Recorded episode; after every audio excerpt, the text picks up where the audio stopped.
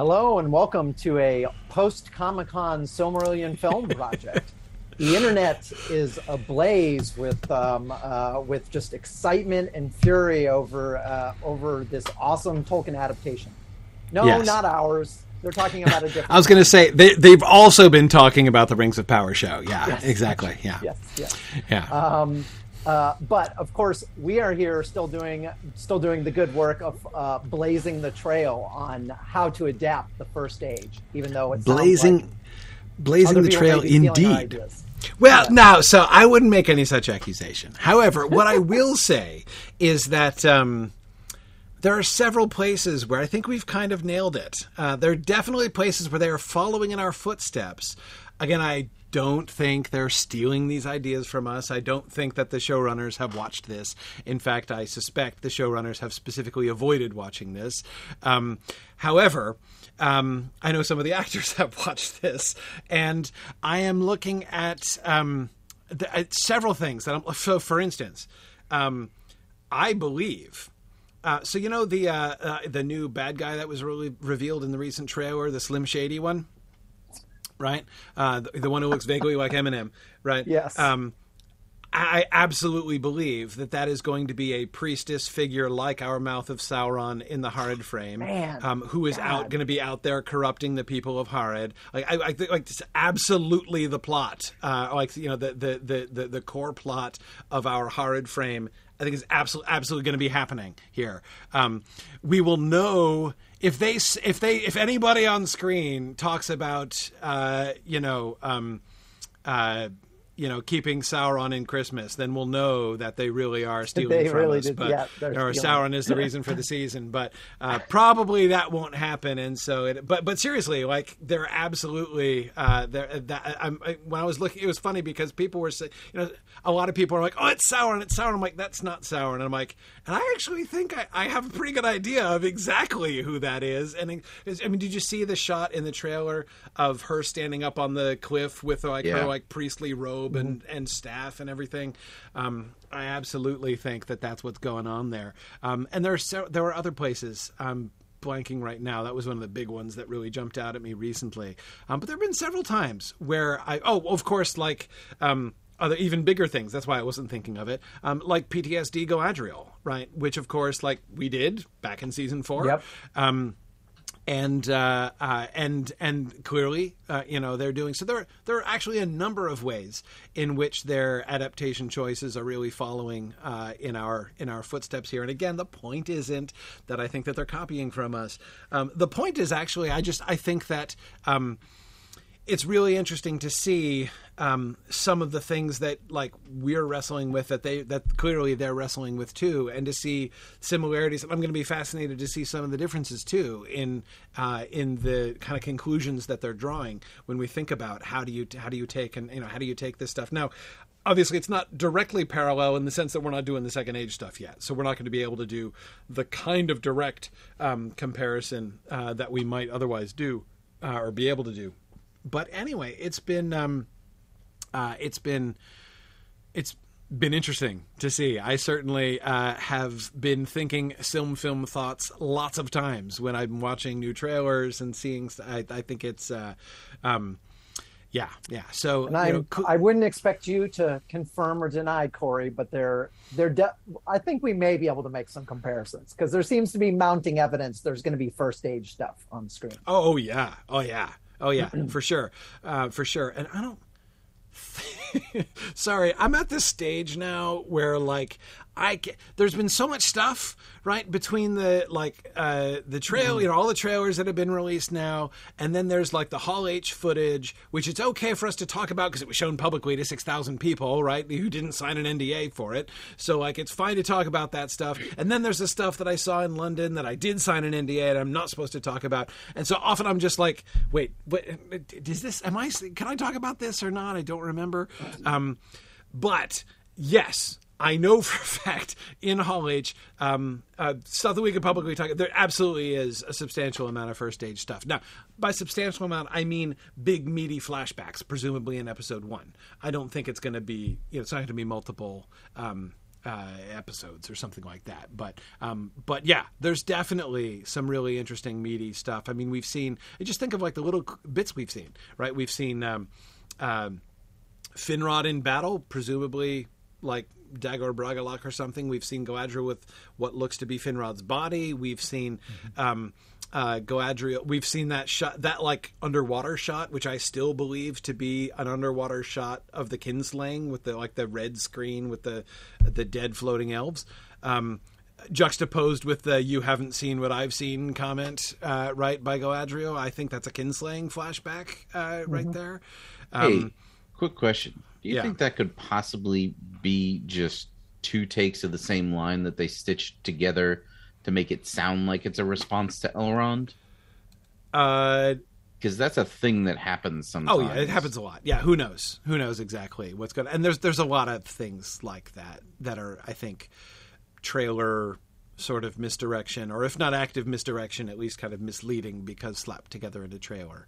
Um, like for instance, I don't for a minute believe that the shot of the Balrog indicates we're going to get the Balrog awakening in Khazad-dûm. Um, because that would be so early. Um, uh, I think we're seeing a Balrog on the battlefield. I think it's part of a mm-hmm. flashback mm-hmm. uh, in episode yep. one. Um, uh, and uh, yeah. So anyway, um, right. okay. Okay, great. JJ is reminding me not to talk about the scene that reveals that Celeborn is the Witch King. Okay, right. Yeah. I'll, I'll, thanks for the reminder there. Um, uh, yeah, actually, see, that's another thing. Uh, to talk about following in our footsteps again. I cannot wait to see. I believe we're going to get, not in season one. It's not going to happen in season one. I'm pretty sure it's not going to happen in season one. But I think we're going to get the Galadriel Celeborn like courtship thing. I, I think we're going to get oh, them. Man. I, I, think it's going to happen, and I, am going to be really. That's another place I'm going to be really interested to compare and contrast and see. Uh, Interesting. Uh, uh, and see what we'll get. But anyway, shouldn't digress too long, but I did. I mean, there's such a there's such a film film angle uh, to so many stuff, I, so many things. I've been like bursting to talk, especially the the Harad stuff. Like again, this last trailer, I was like, oh man, like they are. They are all over it. Like you, you should do that on other minds and hands. Yeah, yeah, yeah, exactly. Well, I would, yeah, Mike running out of time. Yes, there's, there's, so much. Yes. There's there's and of course then I'm traveling half the time. So anyway, um, um, yeah, yeah, lots of stuff, uh, lots of stuff to talk about. But um, we should uh, jump in because we're already like super late and we have a whole episode to talk about, episode two here. Um, so, quick notice about don't forget to order my book because that'll be fun. Um, and uh, there's moots coming up, including one that I'm leaving home for in like four hours. So, um, uh, that's Buckeye Moot this weekend. Uh, in Cincinnati. You can still sign up to attend remotely. Uh, not too late for that. Um, but uh, we have our other ones as well Mountain Moot uh, in Denver on the 24th of September, Middle Moot in Kansas City, and New England Moot on the 15th of October uh, in Durham, New Hampshire, and then SoCal Moot on November 5th. Uh, and Osmoot down in Brisbane, Australia. Um, so uh, if you come to New England Moot, then you can attend.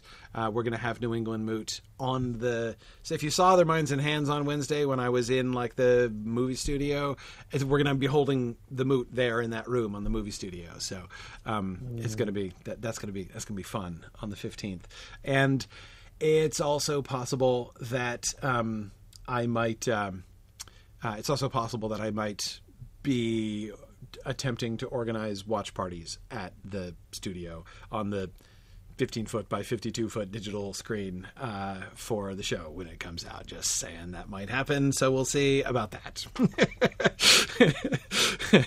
but um, also, I am several of us um, uh, have been encouraging, um, have been trying to uh, encourage the Amazon marketing people to organize more uh, cinematic uh, showings of the first one. We've been mm. strongly advocating for uh, as like nationwide as possible a cinematic release for that first weekend. Um, so we'll see. Interesting. I think we're trying. Any, any, is there any chance of that? There is. I think. I think there there there there's we've had we've had some good talks. We've been trying to we've been trying to encourage this, and I think it's it's possible. It's possible. Uh, they've listened to us before, so that's been something that's been good. Uh, but uh, yeah, yeah, I'm not going to pretend like I'm the chief mover in this, but I've definitely been uh, uh, been uh, been advocating that. But um, um, anyway, um, so yeah, we'll see. We'll see about that. But when we're next together at Film Film, maybe we'll know more about that kind of thing because it'll be only a couple weeks before the release of the show uh, when that happens. All right, um, let us jump in past the map, which is conveniently uh, zoomed in. Zoomed in, right, so that we're covering only the things that we're covering here. Um, and uh, just quickly, the camp um, of the um, like uh, of um, uh, what's his name, Orodreth's camp, right? Uh, from this episode, um, where where is that exactly? Okay, so that, you see the River Sirion. Yeah, right? I think you were right there. Right, right, right, down here. You see how there's the tributary. Ooh, hang on, losing you a little into bit. Sirion, north this of the Forest of Brethil. Yes. Yeah. Yeah. Yeah. And there's a dotted road crossing it. Uh-huh. The road that goes down to Nargothrond. Right, it's that right. river crossing. Mm-hmm. And so this is the bridge they're talking about in that. Well, you notice there's no bridge there because the the this map was made after this episode. It's, right. Exactly. Literally. Right. Yeah. Um, so this. It, yeah. Yeah. I, I have a mild frustration with the map. Um, so if you look at some other rivers, you'll see that there's like a little bracket showing like maybe there's a bridge across the river in right. some places. It's like yeah. cool bridges some of those are definitely fords. Right. Like yes. the bridge. And they're still marked with the bridge sign. Right. So I, I can't figure out if it's a bridge sign or a ford sign because some are bridges and some are fords. And I'm like, what is happening here?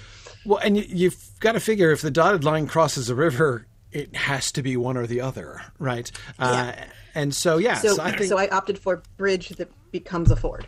There you go. For this particular one. I also yeah am not sure of the name of the river, if Tolkien names it anywhere. It's obviously not on this map, but I, I haven't found a name for that tributary yet. Um, so I'll make, I mean, there is a name in the script made up, but if we find the real name, i would be happy to replace it with the real name. So if anyone knows the name of that river, I'm super yeah. curious. It's, um, it seems to me almost impossible that Tolkien didn't name it at some time or other. I mean, naming rivers is one of his favorite things. so, um, uh, yeah, yeah, I agree. Okay, all right. Let's see. Um, okay, all right. Go. I wanted. To, that's. I just wanted. That was the. That was the one geographical question. And um, all right, Tarn is over here, so we're mostly in the eastern half of Dorthonion, right, with the the human section of the story. Um, okay, okay, all right, and I think that's and now. Um, uh, Celegorm and Curufin and their cavalry, right, has they've come from where have they come from? They've because they've not come through Nan Dungortheb. They've come around the south, right? So they've come around the south past Amon Rûdh, and they've come up through what presumably through the crossings of Teiglin and up this way. Yes. Yeah. Okay. Okay. Um. So they're really retracing their steps back down towards Nargothrond then. Mm-hmm. All right. All right. Um, cool. Excellent. Thank you for zooming in on the map. That was helpful to make sure got things framed properly here. Um, okay, so these were are the three main plot lines. Uh, uh, well, these are the first three the first three episodes here, right? So we're moving on towards Beren. Episode two. Um, I loved the having Thuringwethil as sort of the primary uh, in this episode. I thought that was a lot of fun. Um, I.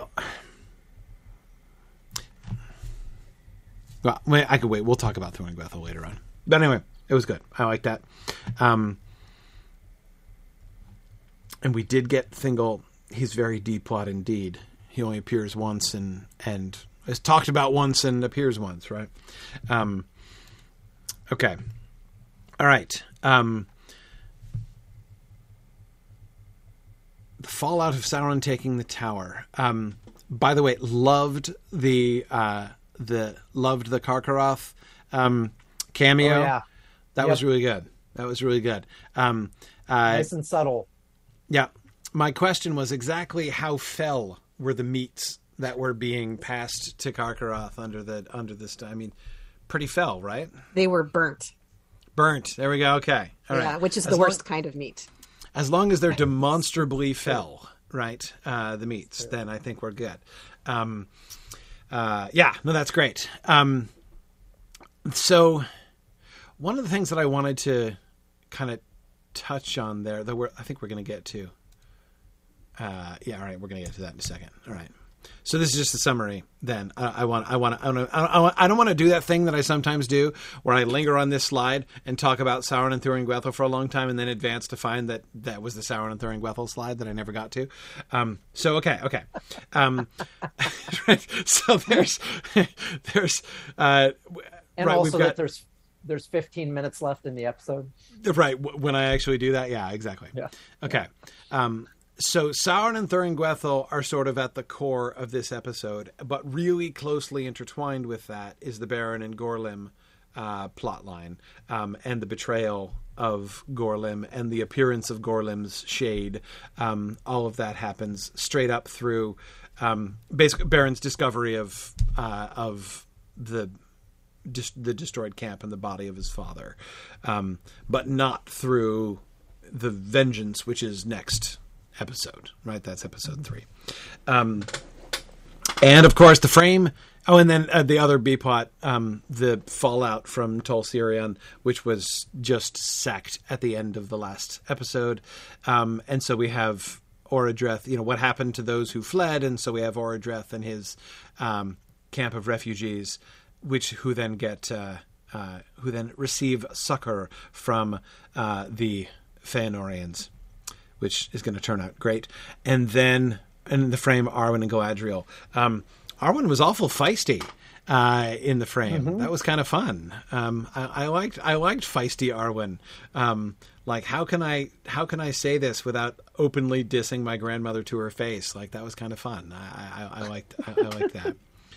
Um, I was that was a that was a a spunky Arwen without going too far over the top. So okay.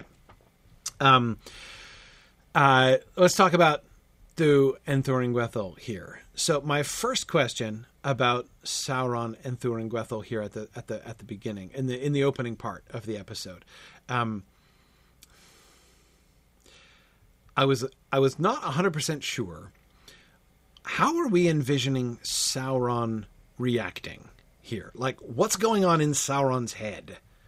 During this whole because like this it's this it's this whole like ceremonial thing right where he's called in front of the throne of morgoth and morgoth praises him and um uh you know kind of rubs the balrog's faces in it um that he accomplished you know so uh, this is following up from the grudge you know the, the the the the grudge encounter that we got between Gothmog and Sauron at the end of episode one, and now Sauron is having his moment of glory, and Dorthonion is given to him as his fiefdom, which is fun. Um, and um, but what is Sauron? That th- I'll tell you. The, so the question that I I'll, I'll, repeat the question that I have, and then I'll tell you where like where I'm going with it. Right. Um, uh, t- two sort of places. So again, the question is, what's going on in Sauron's head? What is his what is his internal relationship to Morgoth's actions and to, to, to the praise of Morgoth?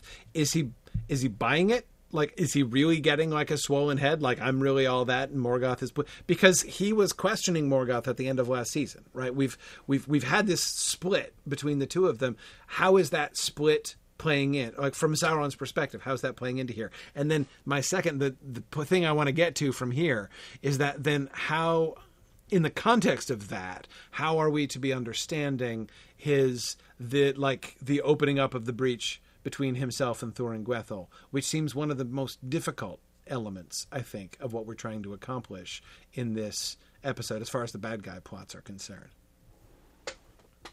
So, one thing that's going on is that Sauron has to act like, "Oh, thank you, Lord, that's amazing," while Right. he's in Angband. So we don't get his internal reaction at all in that first scene. So the only hint as to what he's really thinking is that when he goes home to see Thuringwethil, his first reaction is, "Oh yeah, I got to take care of Dorthonion now. Can you do that for me?"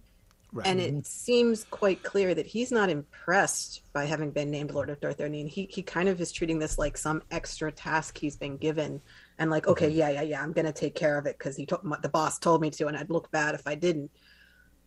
But that's dumb and pointless, and not the focus of where things need to be right now. So I'm focused on my own separate thing, and not really tying into whatever Morgoth's up to.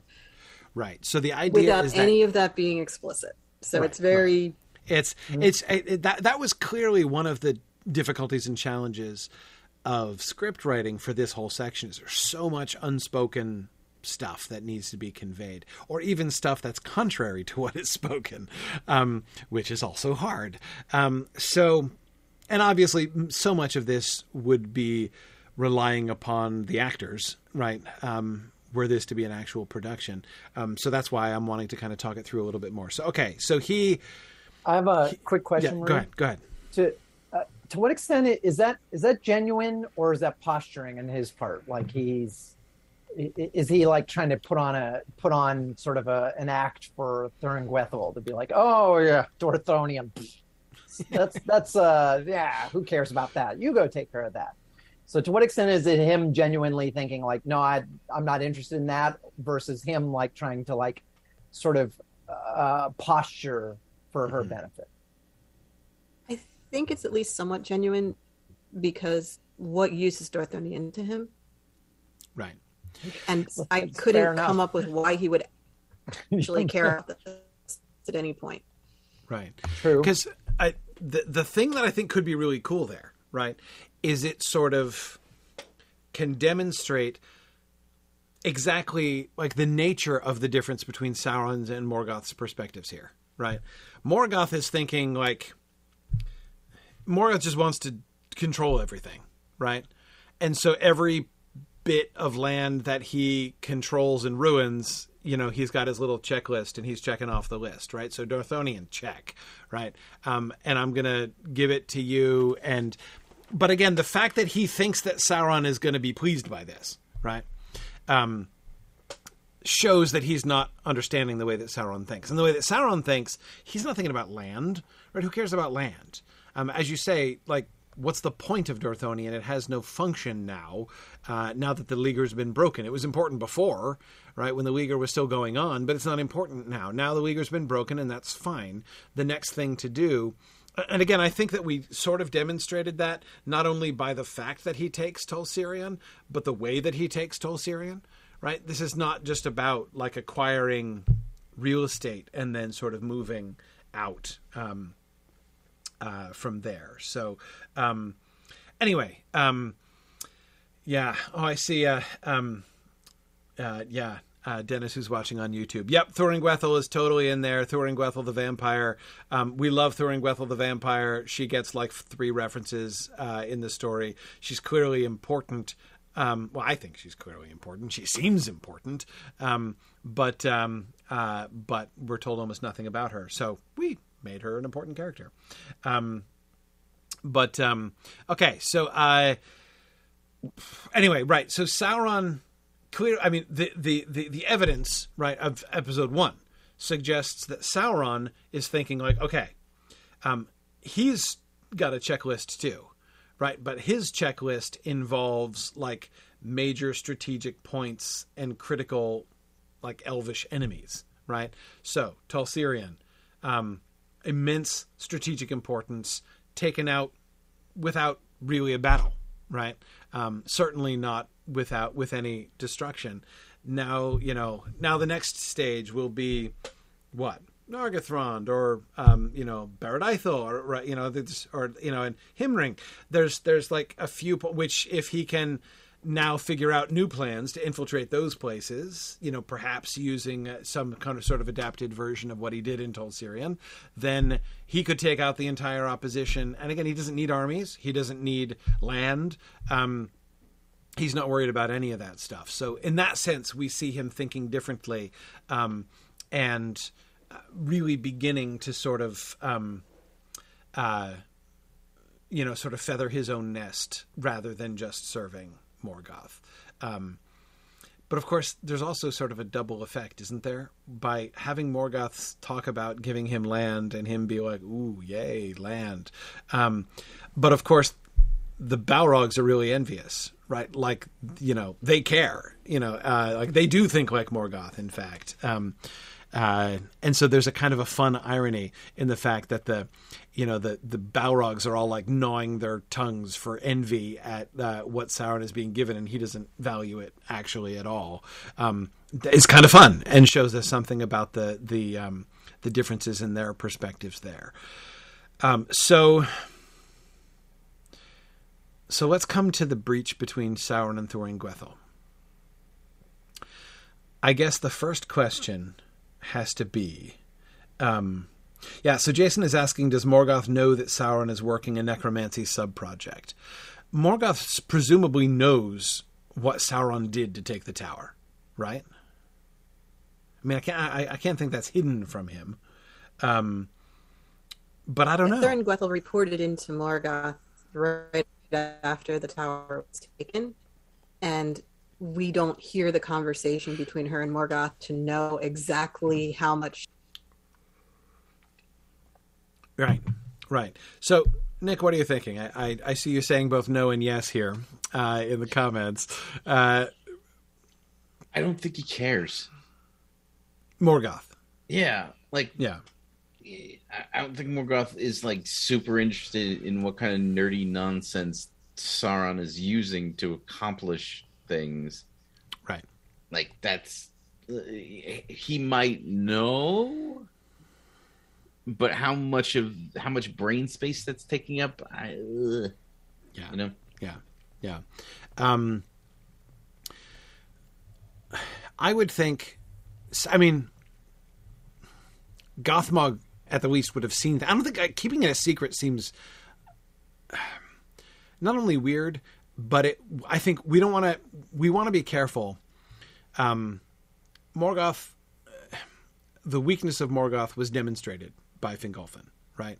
So mm. we've we've we've deliberately um, taken Morgoth down a peg um, through the fight with Fingolfin, and Sauron saw it. Sauron is really the the primary person who's been registering that, right? Um, but we don't want to take him down too far too fast, right? We don't want to yeah. make Morgoth look like a look like a moron.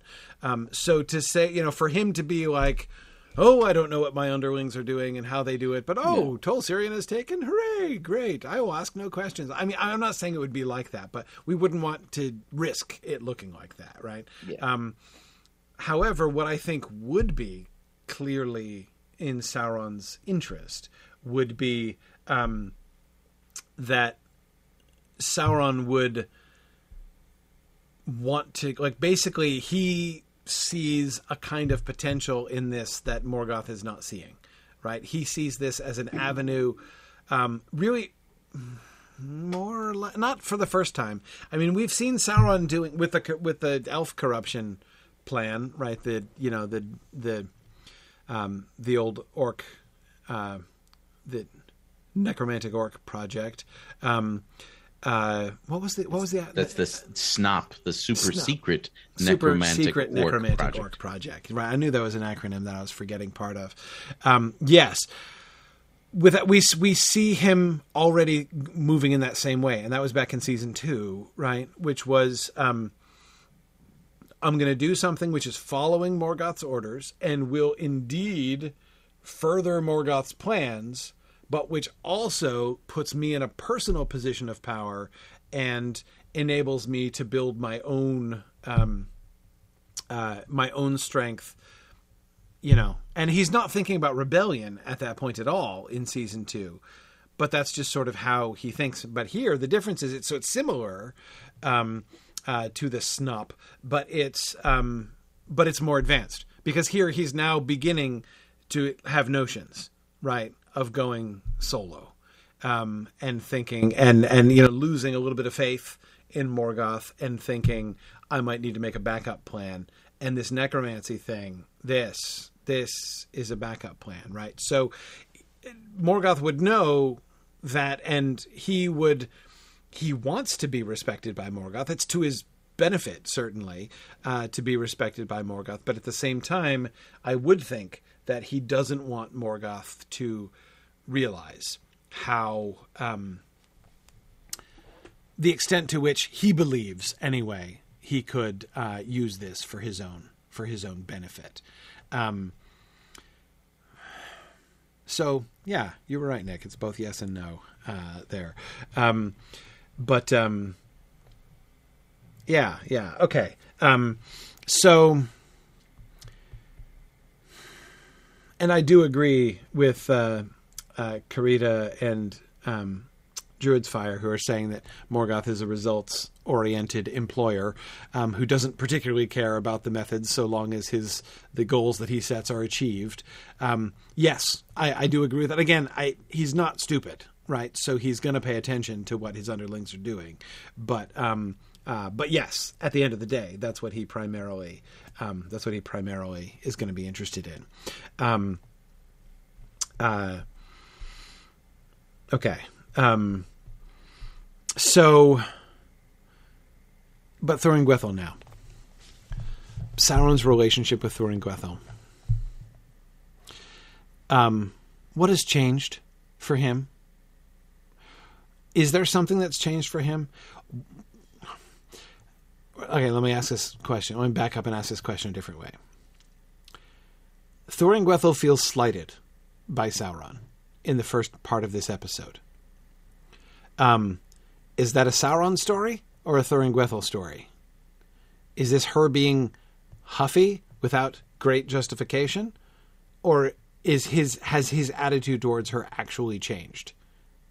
And if so, why? What do we think?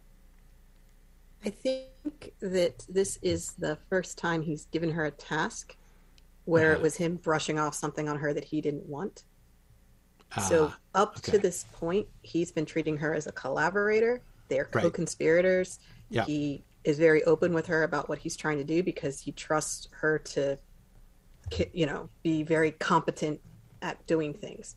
So she's operating on the same way that she has of yeah, we touch base and we notes and I go do my thing. And so at the end, she's already reported and like, look, I did the thing you asked me. I was very competent. I got it all done. It's all perfect. And he's all, yeah, yeah, yeah, yeah, yeah.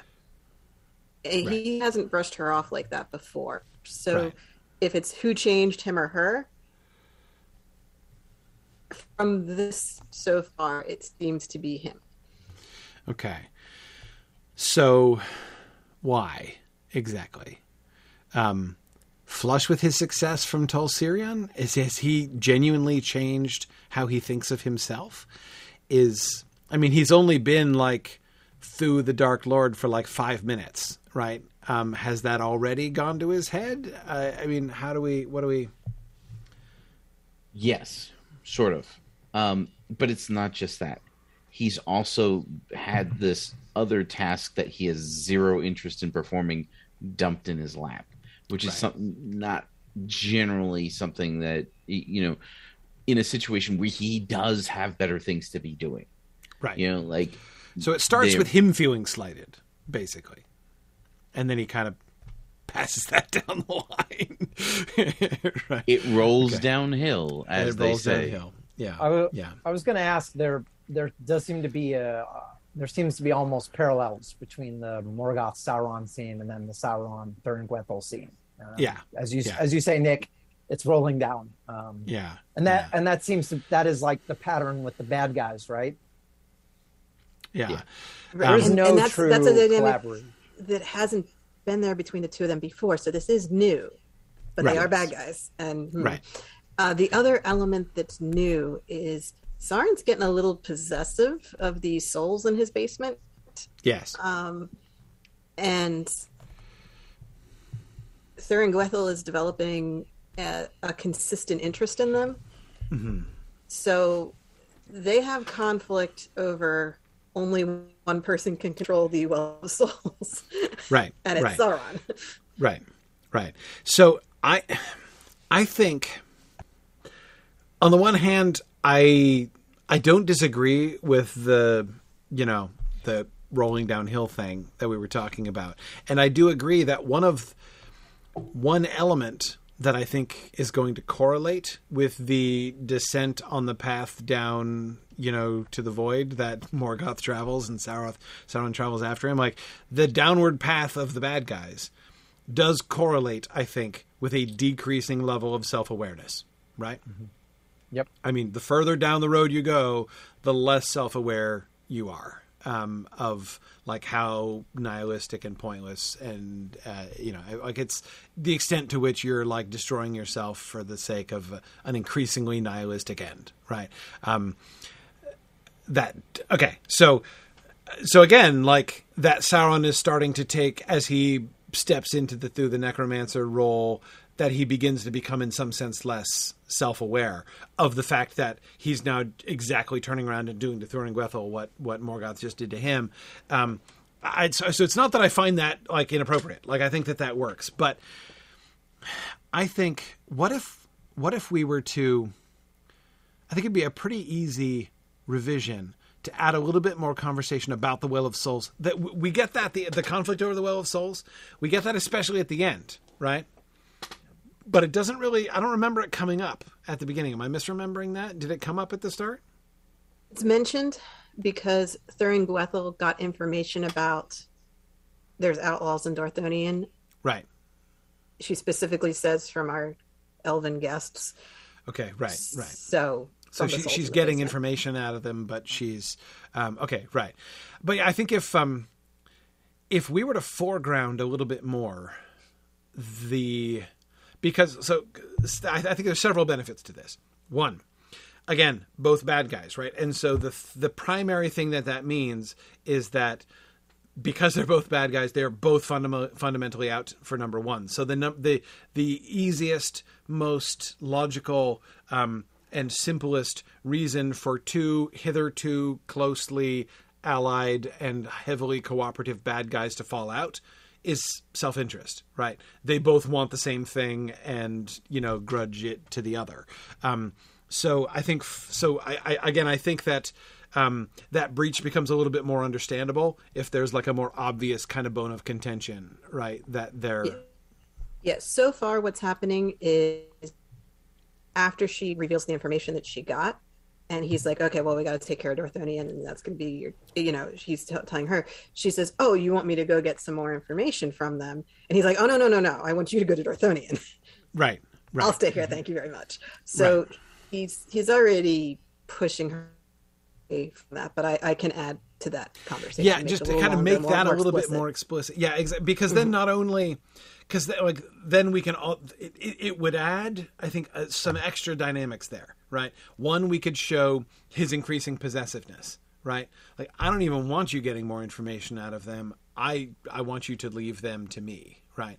Um, but also her another reason why she's going to grudge being sent off to Dorthonion is that she's going to see like wait, but no, I like you're separating me from the well of souls, right? You're sending me away, so I can't have access to those anymore, and I don't trust you uh, while I'm gone, right? So you know that um, uh, um,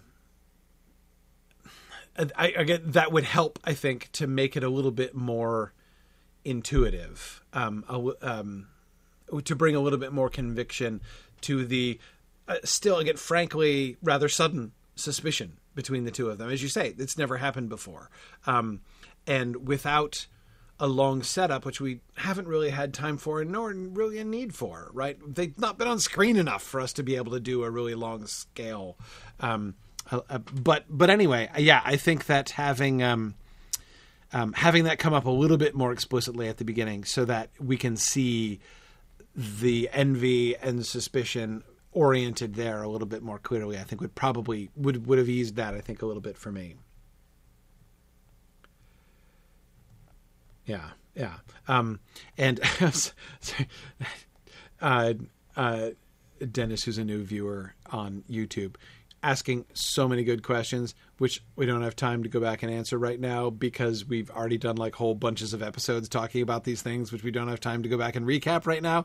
But I will just say, um, go back and watch the er, some of the earlier episodes from season six, and you will get lots of answers to all of those questions that you're asking. Um, sorry, I always hate. I, I it's hard uh, when that happens because I wanna I wanna answer the questions and stuff, but like again, we've talked about all this a lot already, so I don't wanna I don't wanna uh, uh, go over things. But anyway, okay. Um, so. Um, Though, actually, having said that, Dennis just asked a really good question, um, which is why why need she obey? That's a really good question for this right here. Um, what? Um, yeah, if she is distrustful, if she feels slighted, um, I mean, is it just the same reason that Sauron, you know, plays along when he's an Angband because Sauron can kick her butt and she knows it, um, or I think she's feeling a little resentful at this point, but she's definitely not ready to cut ties with Sauron.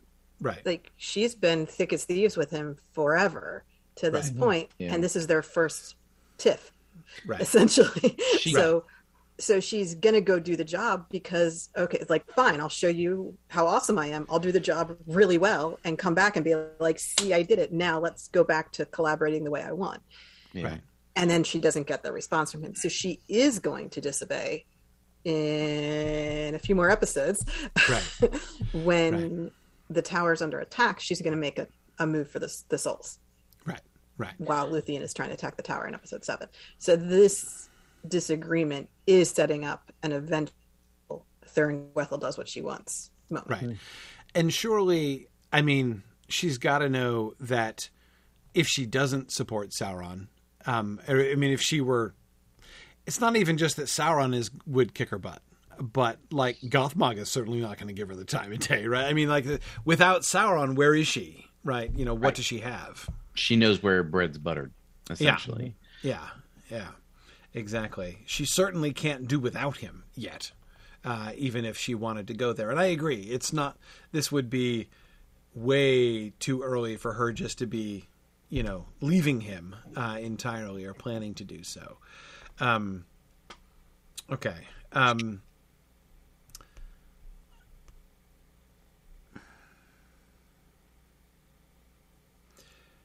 the okay.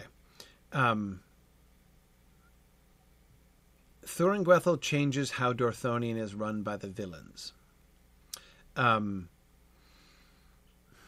tell me more about this. This is another one of those things that like had to be conveyed very non-verbally and was clearly very tricky, right? Yeah, um, yeah Nick, so, how do you convey that?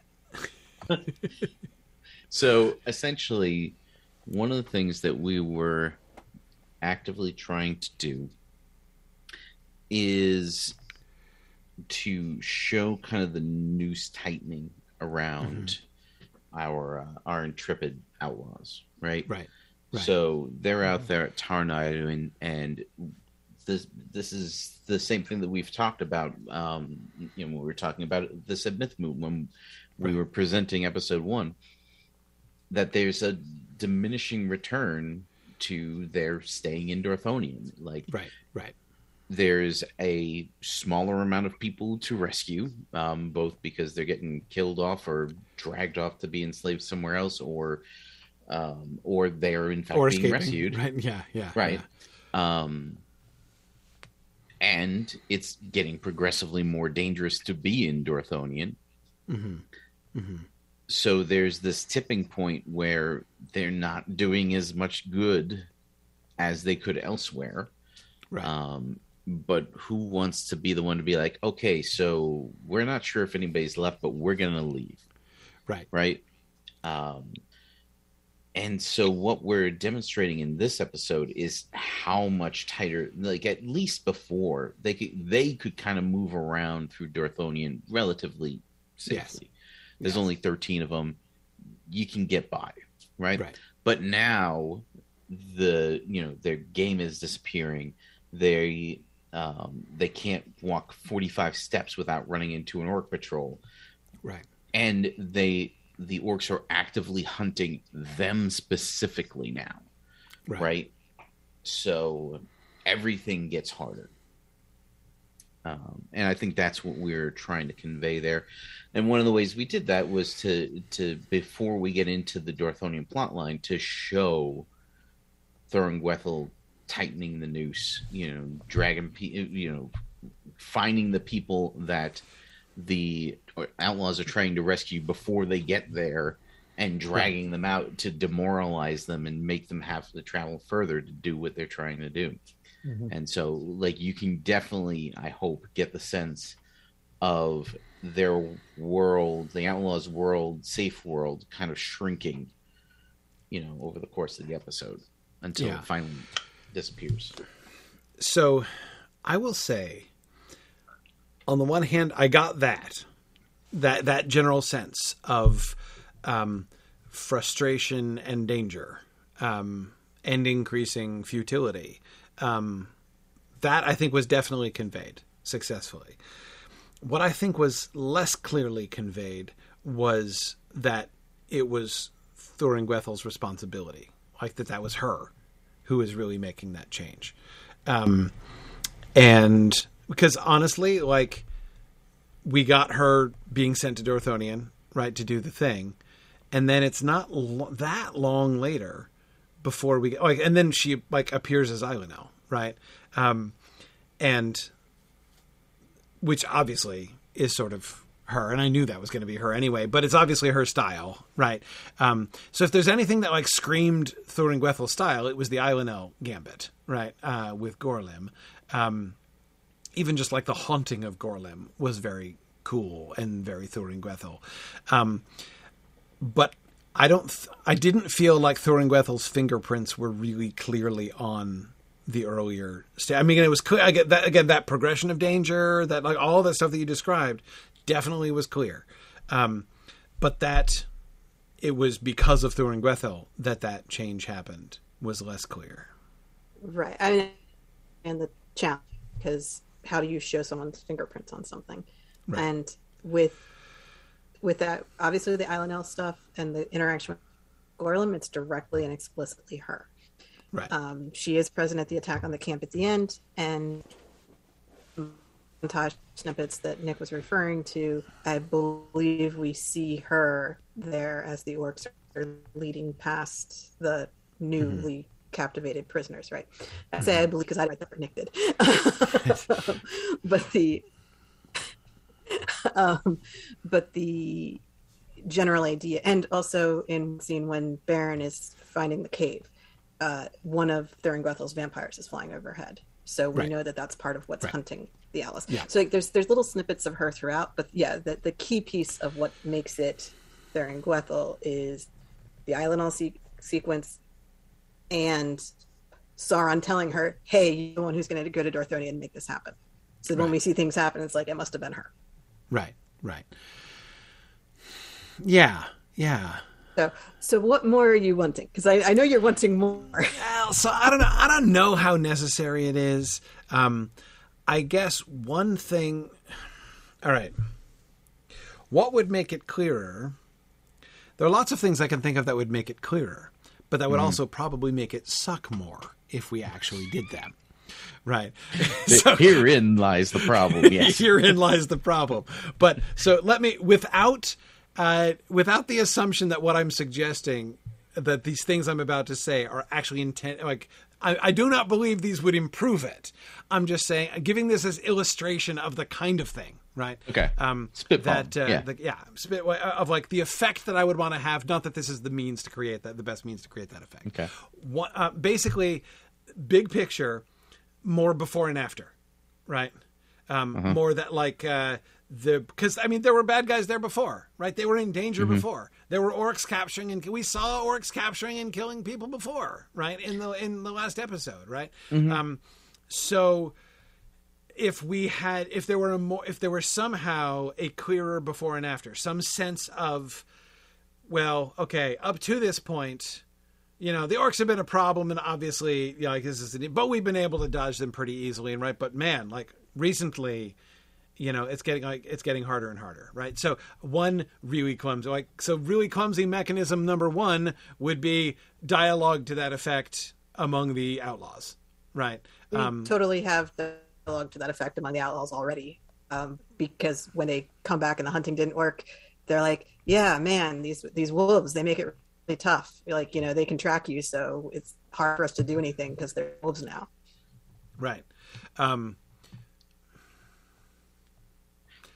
maybe a specific association with like so Thuringwethil is the wolf innovator, so like maybe I something earlier on to indicate that connection. Um, you know, her Okay, so when she gets the assignment from Sauron, she can leave Tol Sirion with a bunch of wolves right headed exactly, towards Dorthonion, or like and you know, then yeah, and her little me- vampires. right. We can see her you know, little headed into Right. Give me the werewolves or you know like send the werewolves with me or something like that. Okay. um, I, I, I will find them. And then it's clear that like the wolves are a problem. Which again that was clear. It was just it was not the, it was again it was the fingerprints that i was missing right? Um, of course another here's an even clunkier way to do it because this this will be even more fun nick. You'll love this. Um, a uh, a little brief um, gorgol thuringwethil scene right where Thuringwethil yells at Gorgol uh, and says like new sheriff in town we're going to do this differently now um, that's even more clunky right That But- in itself is not more clunky. It would just it would just be finding a, a finding room yeah essentially. Yeah. would be the the issue. Um, I, I, I will also add a brief Yeah, reminder of montage. Gorgol before the of uh, before the um, killing of Barahir might not go amiss. Actually, it's been what a while if, since we've really seen him. What if instead of coming back completely unsuccessful from their hunt, they came back with a captive of their own that Oh. they proceed to interrogate? Mm. A captive Like if- what? A captive orc? A captive orc, yeah. If if if ba- um, Baragund and Belegund came back with a captive orc and questioned him, and you know got the name Thu out of him, for example. Um, So now it's gonna look like the outlaws only get killed as vengeance for this poor little orc. right. I mean, Remember Snaga. Let's get. yeah. I'm I'm Yeah. kind of okay with them, you know, being part of the instrumentation of their own demise. Right. Like, Yeah, sure. Sure. Um, yeah, no, again, I don't hate that either in some sense. Um, uh, it would make that conversation way more interesting than it currently is because it's just Yeah. a bunch of guys talking around about how hard it is to hunt. right. right. Yeah, no, it would be. like, man, life is difficult. right, right. Another thing they could come back with again, you wouldn't get through out of this, but um, another thing they come back with is a dead vampire. Right, like uh, golly, have you noticed like these ginormous evil bats that have been flying around here lately? Like, I, um, I mean, that would be a conversation topic, um, and also could be a way of communicating that like yes this is an innovation. This is different. This is um, these are some new evil spies of the enemy. Um, yeah yeah. Just another another suggestion. Again you, you couldn't get any information out of the dead bat right? But um, um, other than the fact that this is different and new and they're like a I get the vampire bats. Nothing says Thuringwethil, Thuringwethil's fingerprints better than a vamp, than the vampire bats, right? So um, that would be another way to I can kind of I can add a dead bat to that montage in the beginning of the Dorthonion sequence. He's, and then in the conversation, if we had a live subject, that would be more interesting because they could talk. yeah, yeah, um, yeah, That No, would I mean- make it blindingly obvious. right. Them them uh, hearing the name of Thu, I think, is interesting. Um, uh, but um, yeah. Anyway, uh, I, so You really think this is necessary, Corey? No, I'm not saying it's absolutely necessary. I'm just saying. Uh, You don't I think the you don't think the prior scene where Sauron sends Thuringwethil to Dorthonion to raise hell and make people's lives miserable? And then uh, we show makes it- people being miserable. Yeah. And then, Allow the audience to connect those two dots. right. I, you know, it's okay. It's maybe it's just me being dense. You know, I, I, I, I, I, I just, um, No, I, I, I, throughout throughout this episode, keeping Thuringwethil's viewpoint has been challenging Yes. because we're not showing anything from her point of view. Actually, Yeah. Right. Yeah. so Yeah. Like the part where she's been designated the protagonist, she's not. I mean, Right. it would be very difficult to argue that I've She's not POV Right. right, Right. right, for most of the episode, but she she is the protagonist. She has a she It's her has story. a thing to overcome. She you know she has a challenge to overcome, and she works through it, and she doesn't overcome it. Mhm. Um, so in that sense, it's that's precisely what she is, right? Um, okay. So I just mean in a in a very un. So more Thuringwethil in this episode would not be bad. Right. Okay. Maybe- exactly. So here's my. This is why. So Dave, I figured out why I care about this. All right. This is this is why I care. The reason I care is that I think if it's very clear, this needs to look like a resounding win for Thuringwethel, right? I think that like all the way through, we should be like, man, Thuringwethel, she's got it going on. Like she, like basically when she goes back to Sauron at the end, right, and is all like, oh yeah, I did the thing. You're gonna love this, right? And she's expecting this positive reaction. We should expect it too because we saw it, and we should be like, mm. she's like she's evil and she's just killed some good guys that we care about. So like that's not a good look. But we should be like, man, she was competent. Like she did the thing, right? That was like creepy and effective and horrible, and um, she totally won. And then so that we should have when Sauron dismisses her, we should have the same reaction that she does. Be like, dude, that is so unfair. Look how competent she was, right? So it's like in order to build up, like I want her to look like a boss, you know, after this episode. Like she's outthinking everybody. She's doing. She's got them. She, she's you know single. She's got them single handedly surrounded, right? Um, and ultimately takes them down um, in a really. Um, uh, sort of appropriate and horrible way, right through the betrayal, through the, the deception and betrayal uh, of of of Gorlim. Um, so anyway, I mean, like I guess it's it's not it's it's not like we're miles and miles away from that. I just like that's why the reason I care about this is that I want the view, I would want the viewers to come out of this episode being like, man, like Thuringwethel is the bomb, right? She is like, um, you know isn't Sauron lucky to have her working for him? Look at what she just did.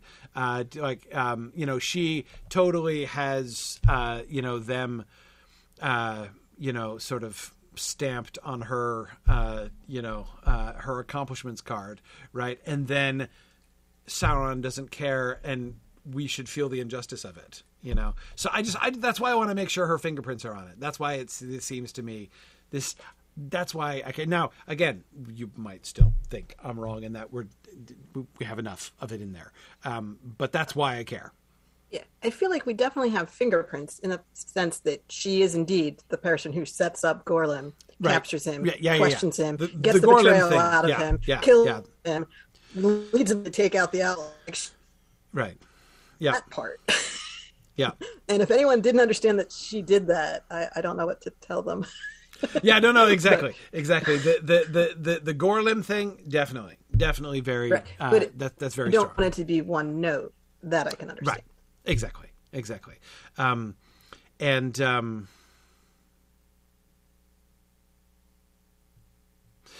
uh, another thing. Well yeah i don't know. No okay. No i'm sorry. I'm, I'm doubting myself here. Um, uh, yeah yeah. Um, Okay. So I said, not a huge deal. Don't want to make an absolutely huge deal of it, but I definitely I think that um, building Thuringwethel up is a really cool, important thing here. Um, Yeah. And to uh, follow up on that, uh, Katrin specifically had pointed out places where we could build up Thuringwethil's character throughout this episode, and most of the suggestions were incorporated into the version you've seen here. okay. The one scene where Katrin's like, "Oh yeah, this needs more," Thuringwethil," is the scene where the outlines are standing around talking about how it's harder to hunt now. Right. So, and there was no change made to that scene yet. So Okay. you're not the only one who noticed that Thuringwethil's not explicitly in that scene. Okay. Yeah, yeah. I, If I that makes you feel better. th- yeah, some kind of at least indirect reference so that, um, you know, yeah, a little reminder there. That'd be good. That'd be good. Um, okay, cool. Sauron. So back to Sauron at the end there. Sauron dissing her at the end. Um, why does he do this? Why is he so dismissive? I mean, I know he doesn't care about Dorthonion, but he has valued her. Um, is this simply the envy thing? Is it simply like the well of souls is going to his head, right? You know, the pot of evil is is uh, uh, you know he's like drunk with power from the pot of evil and is uh, now seeing her more as rival than ally. I guess it's a huge that that's a bigger shift, right? Um, that he would not care about Dorthonion, I get. That he would again lack the self-awareness to realize he was dissing her when he fobbed that off on her especially given that his motivation was tinged by the whole envy thing and his desire to get her away from the pot of souls right? Which she would detect and take special offense at. Again all that makes sense to me right? But when she comes back having done the thing that he sent her with his sort of lack of interest in Barahir's defeat um, that was the harder thing for me to believe in, if you see what I mean, right? Um, like again, what's what's Sauron's headspace right there when he's sort of dissing her at the end? See, this was the. Uh, by the way, this was this was kind of the kernel of my question earlier about to what extent is he posturing? Because uh, I'm I I sort of the way I read it as I read the episode was like, this is Sauron pretending to be Morgoth, like acting like you know treating treating his underlings the same way Morgoth was treating him, and like sort of Mhm. putting on airs and acting like he's above these Right. menial tasks, and he has a larger, grander plan in mind. The larger, grander plan in mind is what's distracting him and why he's not noticing that he just dismissed Thuringwethil's efforts. Right, right, Um, now, whether or not that's believable that someone would suddenly forget to be very thankful for their very helpful underling just because he's got this big plan in mind, Mhm. I, that certainly. I mean, bad guy. bad guy. Yes, Well- true, true. Yes, and, and to thus this selfish. point, they've worked together very well. So Exactly. we got to be a little careful. Also, She's Also, even a very useful tool, and he's not going to just push her away for no reason. but Insane. also well established in the uh, in the books at least that this guy has significant blind spots. Mm-hmm. Yeah. Mm-hmm. Yeah. Um, I don't know. It, it didn't bother me. I, I, Okay. I, of course, I was imposing things on the character, perhaps, but I was just reading it as like this, this, you know, things are going, things are rapidly rushing to his head. He's like getting Mm. sort of getting a little too big for his situation. but we, should, we, we but we have to be so careful. I remember Yeah. Sauron is the longest game of the Yes, whole that's so true. series, right? Like Right. we You can't, can't have- turn into villainous Dark Lord literally if he overnight. right if he if his if his bro- if his change his character ever gets too rapid, we're gonna be in yeah, serious this trouble. is this is a little more like Doctor Frankenstein. hmm Um, I I don't, I don't know a, a mad scientist who has like a, a partner who he starts to ignore because he's working on uh, on his project. I, I, I I'm- I'm sure that that trope exists somewhere. Um, but, um, aren't we, you know, in some sense, it's kind of okay. Isn't it okay if he has a little bit of a mini arc this season where he like, because he has a run of successes before he just has a devastating defeat. Right. He's So gonna have a kinda- major setback. So yeah, Yeah, so it's it's okay if we set him sort of on a like, wow, we're starting to see the signs of the future Dark Lord, and then wham, he gets knocked down again, right. and that can And- that can set him back for a good long while because we're and Right. we're not going to see a lot of him after that. and you can make the case that this kind of slight, even slight break from Thuringwethil played a role in his defeat at the hands of Luthien and Huan. Right. If Yeah. Right. she had been there, things might have turned out differently. right. You know, if Right. she had been available for fending off good guys instead of busy trying to tap into the well of souls and getting Hmm. murdered. Right. And by the way, this, And- it's kind of it's it's kind of fun, you know, the way we were talking about there are senses in which Luthien and Thuringwethil are kind of opposites, right? Um, and so the fact that like they never did actually meet in conflict is part of the problem for Sauron, right? He, you know, he should have Yeah. had his anti-Luthien at his side uh, when he met her. Yeah. He's going to lose both Draugluin and um, Thuringwethel in that fight. So taking your underlings for granted is a lesson he's going to learn to be harshly is a bad idea. Yeah, yeah, yeah, exactly.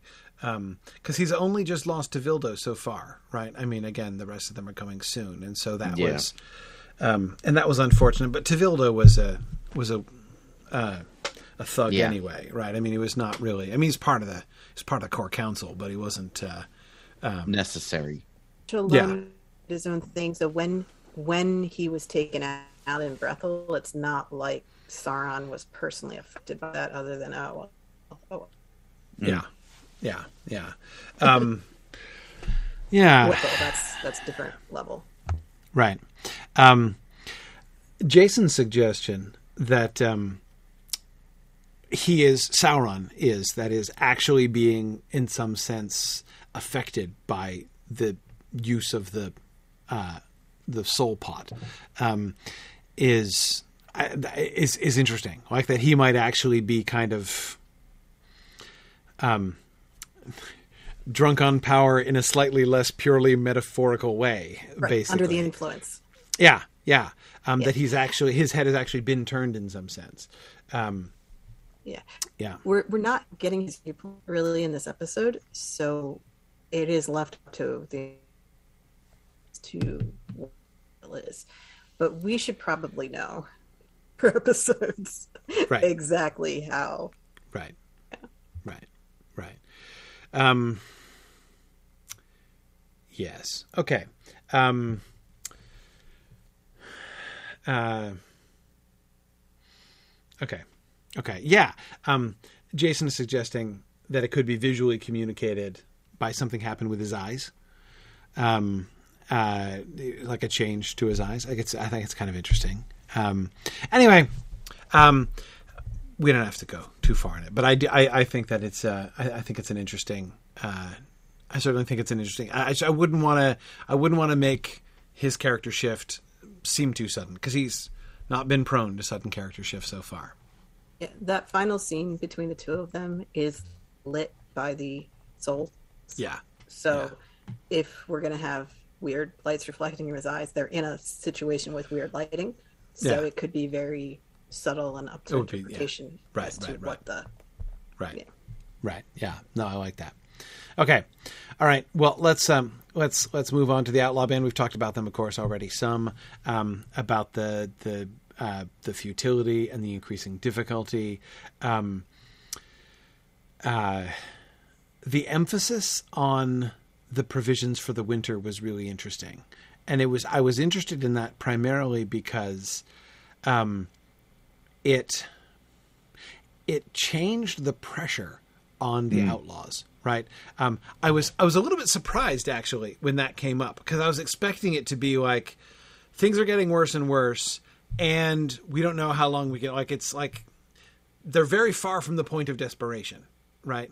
I mean they're kind of like they're still at the place where they're like making a business decision here right? I mean it's it's uh, like they, they could totally stay right? We've got enough food. We'll be fine. It would be inconvenient right? And do we really need to? Whereas if they were running short on food um, as the uh, um, non-hunting uh, scene, or rather unrewarding hunting scene suggested, um, uh, then there would be like every arrow would be pointing in the direction of them um, leaving, right? Um, and they would only be staying out of like pure cussed mindedness.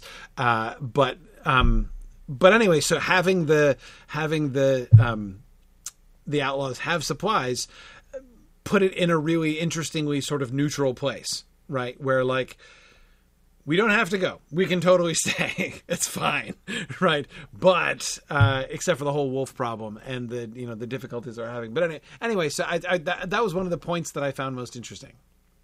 I included that for a couple of reasons, but one of the main ones is when people tend to do risk assessment, there's always a perception of how dangerous something is.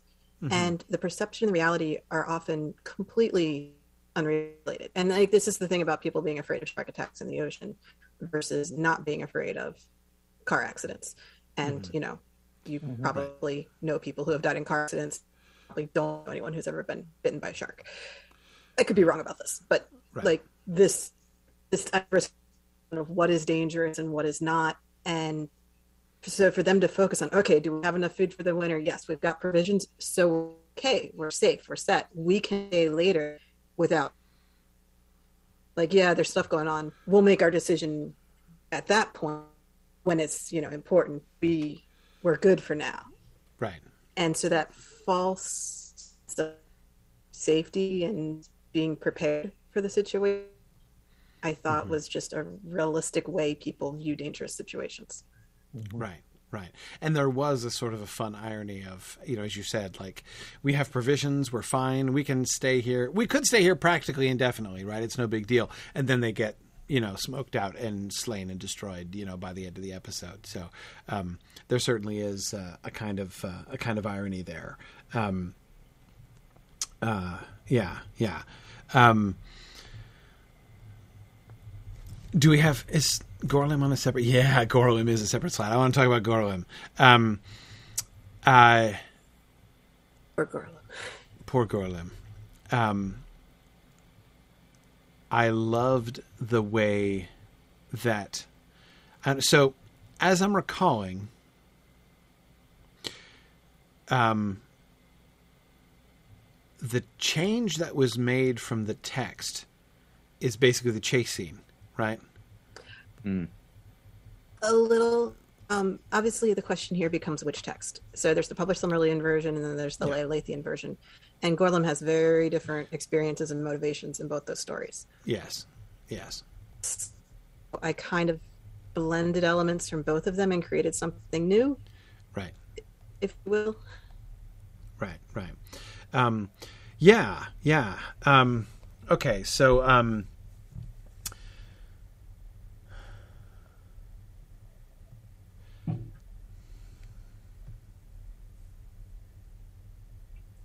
so in the in the lay, the chase ends with Gorlim getting away, and he returns right. to Tarn and, and the, the, traitorous decision comes later. Right, right. And right. really, he's caught on the spot in at the house in Ladros. So I, I get away from the house, but still get caught in the chase. Um, um, the chase scene isn't working. We can definitely just catching. No, the chase scene is. You know, the problem wasn't the chase scene exactly. I think. Sorry, I think my point of obsession is still. How could we revise this to make Thuringwethil look even cooler and scarier? Because, like, I'm, I, one of the other things I'm very aware of is that, like, this episode is basically Thuringwethil's last hurrah. We'll, we'll see her later mm. on right? But really just to set up her death. Um, this is this is pretty much the end of the line for Thuringwethil. Mm-hmm. Um, and she's been one of the coolest villain characters we have. Period. Uh, so I really, um, I, I, so here's here's a little brief revision. Right, he f- flees. I'm okay with the chase scene. Actually, I think the chasing can be really evocative. Actually, um, uh, even uh, almost uh, uh, sort of symbolic or metaphorical. Um, and the element that I found myself missing was the was actually is actually here in the uh, in the uh, in in the slide as well, but I felt less present in the text, and that is captured and brought before Thuringwethil, right? In the text, as I recall, it's like captured, and then and she's there, right? Um, and she finds him. But I think okay, so. How about this? Here's my suggestion. My suggestion is so we got that scene right where he climbs up and he thinks he's safe, right? Because he got wolves tracking him, but he's scaled the cliff, which the wolves won't be able to do. And so here he is looking down upon the, you know, his uh, trackers. But of course, he's also being followed by a chick who can fly, right? So the cliff less effective as a way to escape uh, the chick who can fly, right? Um, so if he running away thinks he's safe, and then um, we basically uh, uh, he's ca- wouldn't it be cool if he is captured there at the top of the cliff, right?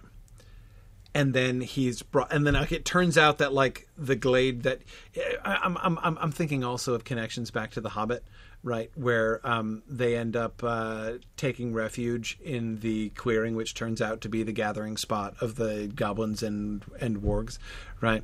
Um, uh, to, to some extent, I'm kind of imagining that as well.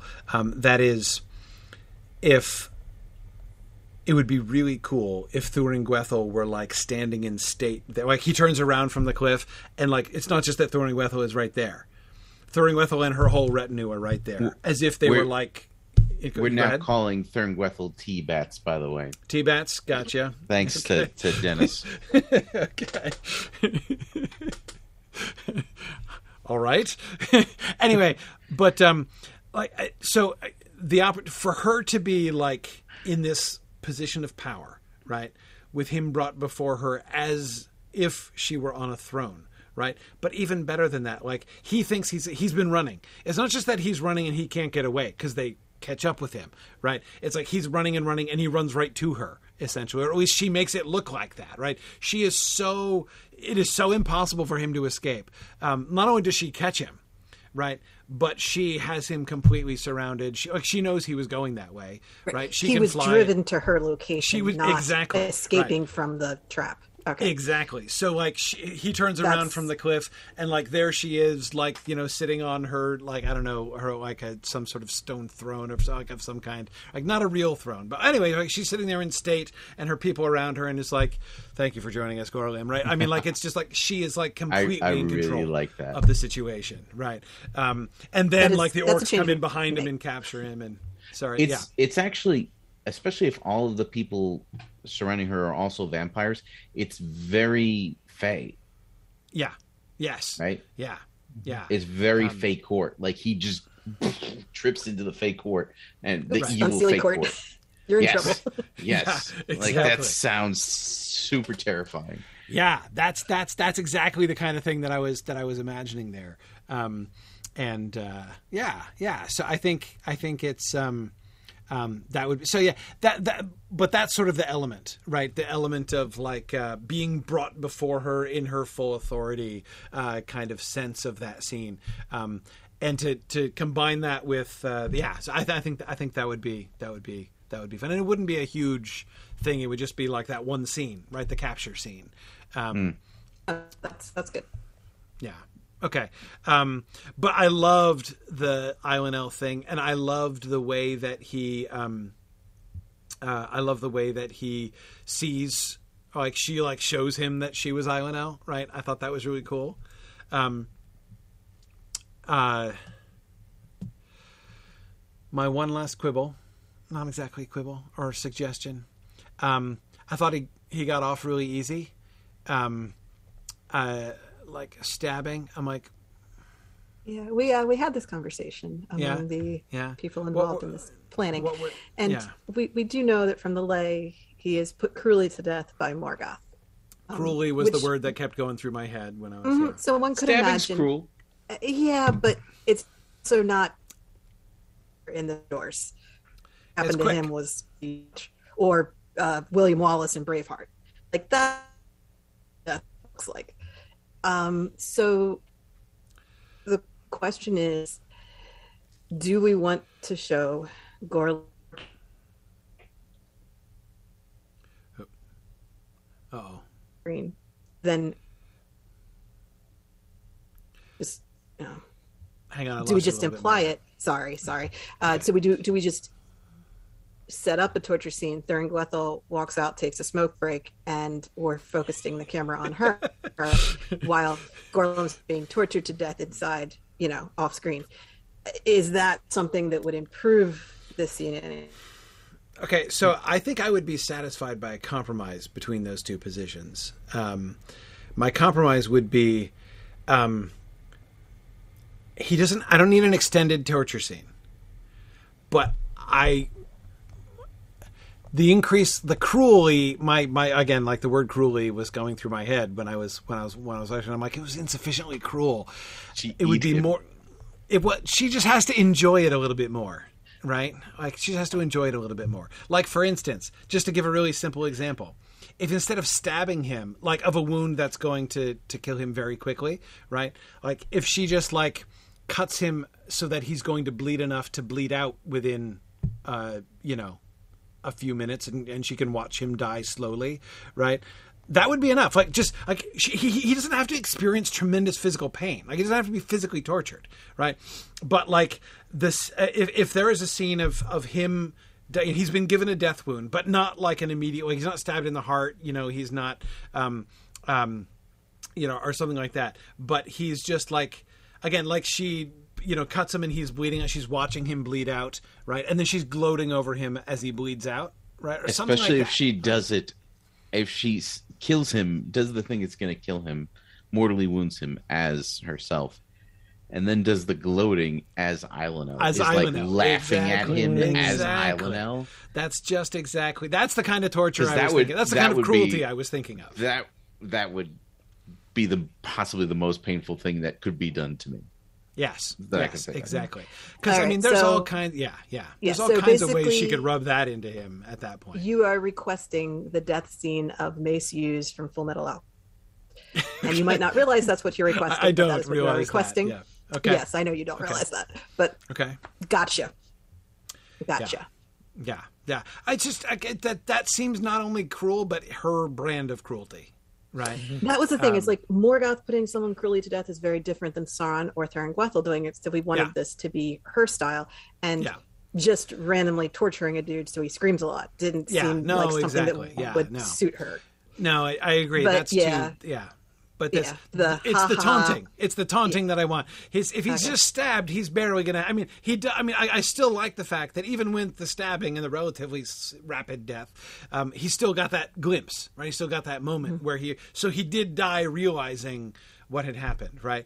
But the the other thing is that. Um, the shade of Gorlim, right? Which I loved. I loved how that happened, um, and I love the way that that picks up on what we saw in the previous episode. Right? I, I, I thought that was done really, really well.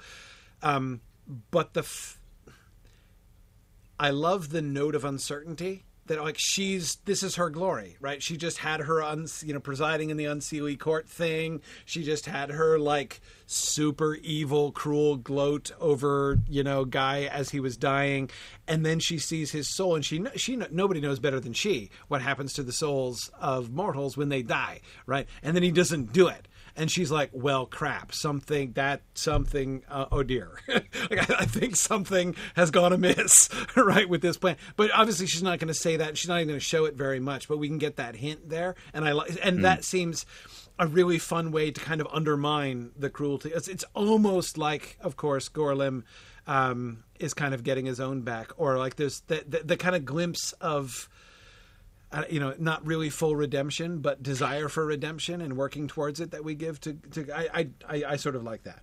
Speaking of glimpses, the what I didn't expect, and maybe I should have, and it just like I missed it, was seeing Thuringwethil as she truly is, like seeing her true Yes, yes, Maia of Mandos uh, of Namo form. yeah, yeah, I think that was awesome. Yeah. That was really cool. Yep. I loved that. I loved that, especially since that's really the first time it's explicitly revealed to the viewers, right, where she is and where she comes from. I, I, mean, we- kept we- that reveal out of episode one specifically so we Yeah. Loved it. Heavy hinting in episode one, uh, clear reveal in episode two. Loved that. Loved that. And again, what better time to reveal the full truth of Thuringwethil's backstory than like right before it's curtains for Thuringwethil, right? Now's the time. We can't hold anything back any longer than this episode for Thuringwethil. So, um, so yeah, yeah, I loved that. Um, uh, Okay. Um, yeah, good, good. Um, and then his shade seeking out um, Beren. Um, I like that. Um, okay, good, good. Um, Celegorm and. All right. I loved a lot of this, almost all of this. In fact, I loved. I, I thought it was. I thought it worked really well. Um, I was really glad that Celegorm and Curufin had the explicit um, why is Maedhros not king? Or if not Maedhros, why not? why, why not? You know, um, yeah. No, I, I loved that. I loved that. I thought that that was um, um, that was it, it, was time for that conversation explicitly to happen. Yep. Um, and I thought that that worked really well here. And Kur- uh, Celegorm was a really great um, uh, uh, sort of dumb straight man uh, for that uh, conversation. Um, yeah, I, th- I thought that he's was not too dumb. I, no, he could no, have been dumber. He could have been dumber. Yeah. There's yeah. a few lines that got deleted because he was too dumb. So right, right. No, but the, like um, to have an element of like, no, let me explain this to you, brother, uh, painfully yes. because you don't understand. It's fine. I, I, I, I that fits Celegorm to me. So I like the. Uh, I even like the the um the legalistic analysis of succession. Yes, I really enjoyed that. The they um um the, uh, our Celegorm and Curufin seem to like seem to actually have more of a like the Silmarillion published Silmarillion guys are like kind of mustache twirly. That kind of mm-hmm. just seem like just mm-hmm. jerks mm-hmm. that do jerk things. These guys seem to like actually have thought things through and that kind of seem like they have a legitimate gripe. Yeah, yeah. Like, no, it hey, is a legitimate gripe in, in some what, sense. What are the rules of succession here, guys? We're just handing the crown around. right, right. Well, of course, like rules of succession is a particularly interesting question when it comes not just to elves in general, but to the high kingship of the elves in particular, which is kind yeah. of a you know, especially in the current. Anyway, yeah, no, and I, specifically I, at this time. Yeah, exactly. Because Maedhros just laid out the reasons why Fingolfin should be High King, and then didn't go along with his own rule. Yeah. Yep. You know? Yeah. Well, again, it's the who are you choosing the heir to? Are you choosing Finwë's heir, Feanor's heir, or Fingolfin's heir? It was and, explicitly Finwë's. Uh, it was at one point. But now, is it Fingolfin's heir, or do you have to go back and find Finwë's newest heir? And Curufin right. clearly going to argue for um, it's still Finwë. Yeah. No, it's awesome. It's like, uh, you know, we're like this close to the Elvish War of the Roses, right? Uh, which is fine. Like, that's, that's kind of, um, yeah, absolutely. Um, but just less, slightly less complicated. Well, no, not really. But anyway, no, it's, it's, it's it was good. As I said, I liked it. I thought that that worked really well. Um, the, um, the only, there was only one note in it that oh I struggled, and I might have missed it. I might it might it might be me. I might have like been because um, I was I was kind of in a hurry. It's been a busy week, but uh, the, the th- was when Celebrimbor and Orodreth. Who? Oh wait, hang on a second. Sidebar. What an awesome payoff of the Orodreth and Celebrimbor thing, right? I mean, like the the bromance between Orodreth and Celebrimbor paid off in spades in this episode. I was like, mm-hmm. man, this couldn't have been. We couldn't have drawn this up more perfectly, right? As like a way to smooth the way of you know of the Feanorians into Nargothrond. Like, oh man, like, um, it's just awesome. Like that was so beautiful, and I, I, you know, and not only that, but of course, as the way of setting up Celebrimbor's departure later on. I mean, oh man, it was like that was just that was so good. Um, uh, and um, uh, but but anyway, okay, okay. So the thing at, the very end, right at the very end of the episode, when um, Orodreth and Kel uh, were kind of like looking alarmed, right, at what Curufin was saying. Um, it seemed their reaction felt to me disproportionate to what he was actually saying. I was like, I wanted what he was saying to be a little bit eviler than it was, but not so evil that again you want to make Finrod look like a git, right? But I was, I was like, I wasn't feeling alarmed, you know, like it seemed yeah, I, pretty neutral what he was saying. I had reworked a little bit and yeah, what's left is not necessarily something that would um, lead to that level of alarm. What's Yeah. initially thought of doing was Oradr uh, come into court at as Celegorm and Curufin. So Finrod greets Orodreth, and they have a nice little exchange. And Orodreth is all like deferential to the king, and it's very polite. And then Celegorm and Curufin come in, and Celegorm's all like, "Yes, we totally saved the day, and we're here to do things," and much more forceful about it, less deferential. Right. So there's supposed to be a nice little contrast there for them to look at. But then, of course, I reworked it and put Orodreth in earlier, so you can't see that. Um, it, it does think now. Yeah, so Didn't I don't know if took- it, yeah, I don't know if the yeah, I don't know if the answer is to um like save or tone down the reaction or Mm-hmm. to ramp back up the alarm, uh, the alarmingness of the statements. Um, but yeah, there, there felt like a little bit of a disproportion there. Um, I guess I wasn't. I was. I was. I was having the experience. Of like, I'm not sure if I'm missing something or if, um, uh, or what. But anyway, yeah. Deleted. it's a reaction to a deleted scene. okay, there we go. There we go. So Tolkien gets away with that all the time. He It still does, leaves the yeah. reaction and it's fine. Like, I'm fine. It was not fine. Yeah, you're right. It is totally. That is actually an absolutely normal Tolkienian thing to happen, right? You know, to leave people reacting to the thing that was deleted, but it still works. It's unfair the way he pulls that off. Um, but um, Strangely enough, I'm not uh, quite as talented as him. yeah, well, yeah, that's okay. That's okay. That's a you know, it's not necessarily the bar here. Okay. Um, uh, great. Okay. Um, so anyway, anyway, like I said, I like that stuff. I thought that all worked really well. Um, let's go through briefly the minor character appearances. Carcharoth again, loved the Carcharoth uh, cameo. That was a great introduction. Um, Huan, um, uh, oh, so, so, so of course we saw Huan. Um, do we get cues from Huan? Are we like, uh, yeah, yeah, Little. we got some, a little bit. yeah, little, little, little, Huan would like Celegorm to spend less time with Curufin right. in this episode. Right. Okay. Um, right. And Child Rian uh, appears in Belegund's Nightmare. That was fun. Um, I liked uh, I liked the the the Rian appearance.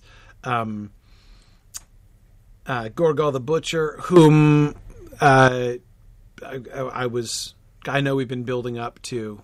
Uh, we wanted a named orc to be slain by Beren uh, there.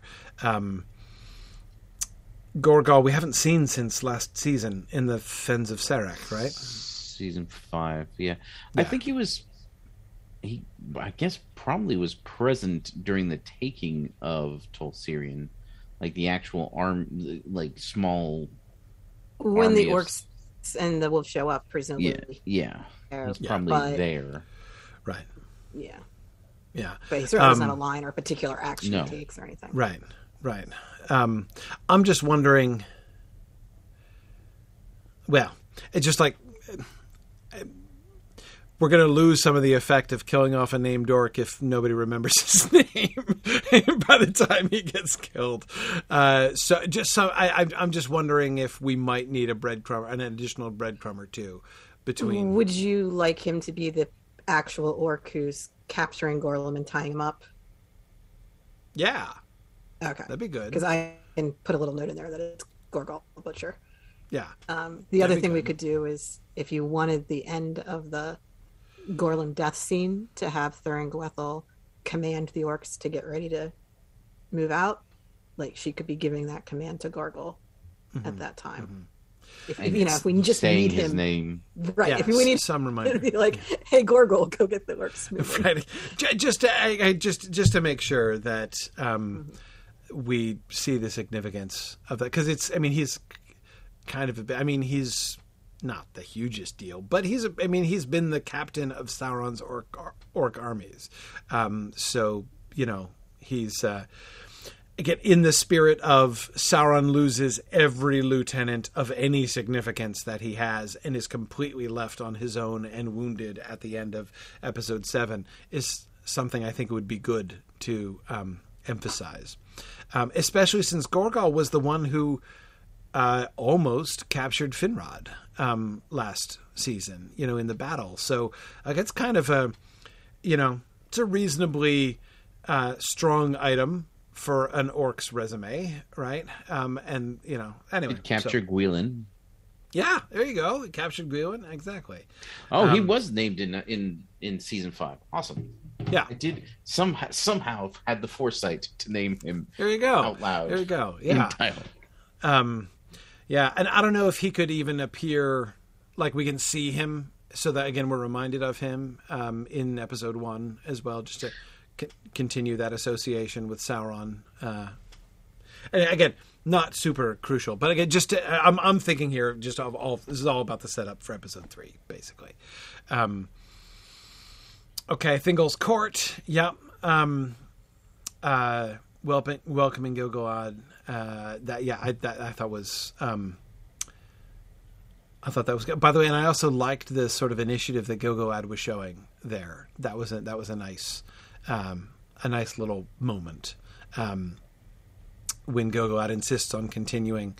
Um, he's going to be the ambassador, even though he's now the ambassador from nowhere, right? Uh, I am the ambassador from the refugee camp outside of Tol Sirion, but uh, anyway, I I, I, still, I liked his uh, um, his gumption and initiative there. I thought that was good. Uh, I loved the Gwindor appearance. Um, not is, is, is he named? Is he addressed by name? Not in this episode. Okay. Um, so again, if we need that to happen, I It's it's not a. I'm just he's going to be an important character, and we'll get to see him and get to know him more later on, obviously. But um, um, of course, no one's going to even pay a bit of attention to him. I mean, like I was paying attention to him because he was labeled, you know, in the script. But if on screen all he does is like come in and um, escort them into the throne room, people are gonna, you know, not even pay any attention to him, and some little indication, right, to suggest that like this is a person you might want to notice he's going to be important later. However, we might signal that. I don't know if we necessarily have to, but um, that just occurred to me. Um, again, loved Celebrimbor and Orodreth. One of my low key favorite elements of this whole episode. Like it just, it was just one of those things where. Um, you know, like the things that we didn't fully anticipate. I think. I mean, it's not that we were ignorant of the fact that Celebrimbor was going to be important for this later on, but, but boy, like the payoff was just like automatic, right? I mean, even before anything had been written, like just when they met each other, it was like, oh, it's perfect, it's beautiful, couldn't be better. this is great. Loved that. Um, yeah, yeah, um, yeah, cool. And then we got a brief uh, Finduilas uh, um, appearance, which is cool. Um, so, um, yeah, yeah. Um, good. Well, I think that look at that. We did all the slides who saw that coming any any other thoughts or questions that you guys had that you wanted to talk about from the episode or things that you were uncertain about um, that you wanted to at least briefly discuss or the hardest part of this to write was the betrayal on, from Gorlim because yes I mean I I didn't want him to betray the outlaws. I really didn't, and he didn't want to betray the outlaws. So, Yes. like, how do you write a scene where you're like, no, don't do it, Gorlim, don't do it. Um, so my hope was that while not being someone the audience is going to love at the end of this, right there'd be at least some sympathy for his plight that he's in a tough spot right right and what he's doing is not like deliberately evil. right yeah i mean Yeah. Yeah, I I hear you because like the the there are various levels of mitigation. I mean, as you say, you know, he's not going to be beloved at the end of this scene, but there are various levels of mitigation that can that like we can offer, right, in how we set up the scene. Um, uh, you know, like um, a certain level of desperation would be a certain mitigation, right? That he didn't just like in cold blood be like, yeah, okay, you know, on balance, whatever, I'll give him over, right? Like that's you know, if again, if if he's, um, you know in the grip of a kind of desperation then there's that that's a little bit of mitigation right um, something that would indicate um, more of an actual like psychological influence over him right like if there's some any kind of sense of Thuringwethil laying the vampiric whammy on him right um, that would be an even greater mitigation. But we don't want to totally undermine his will. I mean, he betrays them. Like he does make the choice. So we want we don't want to make it look involuntary that he's done it either. I think, um, Right. but a certain amount, a little bit of influence, a little bit of whammy might possibly help a little bit. I don't know. Yeah, I hadn't even considered that honestly, because I knew it had to be his choice. So I hadn't. Even yeah i mean it is, it is, it, it is, it is his choice but if if um what i'm what i'm picturing is if there we could see her and, and it's you know it would be it would be subtle right? It would be her like talking to him in this certain tone which would seem to like sort of suggest you know in this you know sort of uh, Hypnotizing. tone right? That would kind of create that sort of atmosphere. Not to overcome you know and not to over like you know to be like you know him being like no i shall never. Oh actually okay here you go. Like it's not you know it's not like it's the but like clearly he's sort of inclined in that direct he's he's he's clearly tempted he's like on the edge of giving in and she just sort of like makes it easier like let me let me um you know help to overcome that last uh, resistance She Um, she plays good cop for just a second. it's something like that, right? I mean, something to to um, to sort of indicate. Anyway, like it might make it easier because I, I hear you. It's really hard. Like it's really hard to um, to show a betrayal like that, um, and it's why, by the way, like doesn't it seem to you? I mean, maybe I'm, I I don't have vast amounts of experience with this, but it seems to me like anytime a betrayal like that happens in a movie or a TV show, it almost always happens off stage, right? Like Yeah. you f- you like the bad guys show up and then you learn that this person has so like the the scene where like it is revealed that the person has betrayed them is very common right but actually depicting somebody coughing up the information is much it seems to me much less usual and i think for exactly this reason it's hard It's the, typically, if even if they show the scene in which that is going to happen, they cut just before they before they happens. break yeah Like the person kind of like looks up, like right. and, you you, can you know they're that- gonna yeah Yeah. yeah Yeah. Well, yeah. that's part of the thing is that there's usually uh, some tension of do the villains know the key piece of information or not right that you want to maintain. So the only way I could do that is we're clearly having Gorlim give it up. right So all I could do to put even a question in anyone's mind was to say, well, he's meeting Beren at a lake in a mountain, and the outlaws are at a lake in the mountain. Which lake did right did he give up Beren or did he give up the whole band Right. yeah yeah and yeah. so there's at least a question mark over what he did there um Mm-hmm. but i don't know that that helps maintain the tension very long because we figure out as soon as the outlaws are like gee it's really quiet here tonight you're like oh, okay, now which lake should I-" right, right, exactly, and that's okay. Like it, it- it's not the, the drawing out of suspense. I think isn't really essential. I mean, it is kind of fun that there's a, a, a little bit of doubt, right? Especially because, as I recall, we cut to Beren. Like Beren is the one that we get next, right? So, um, uh, isn't it? No, maybe not. Um, I, I, we're gonna get the attack on the outlaws before we come back to Beren, but Right. we do see Beren at the lake before we see Okay. the attack on the outlaws. Right, right, So right, we'll see Beren at the lake and the outlaws at the lake. Yeah, yeah, right. Okay. Um but um but yeah, we um I mean even like maybe it's cowardly, uh, you know, now that we're talking about this. Maybe it's cowardly to cut at that moment, right? You know, to uh um and then just come back for the torturing and killing. Um uh you know, the the uh the the the slow death with mockery that we were describing before. Um but um uh yeah um yeah yeah um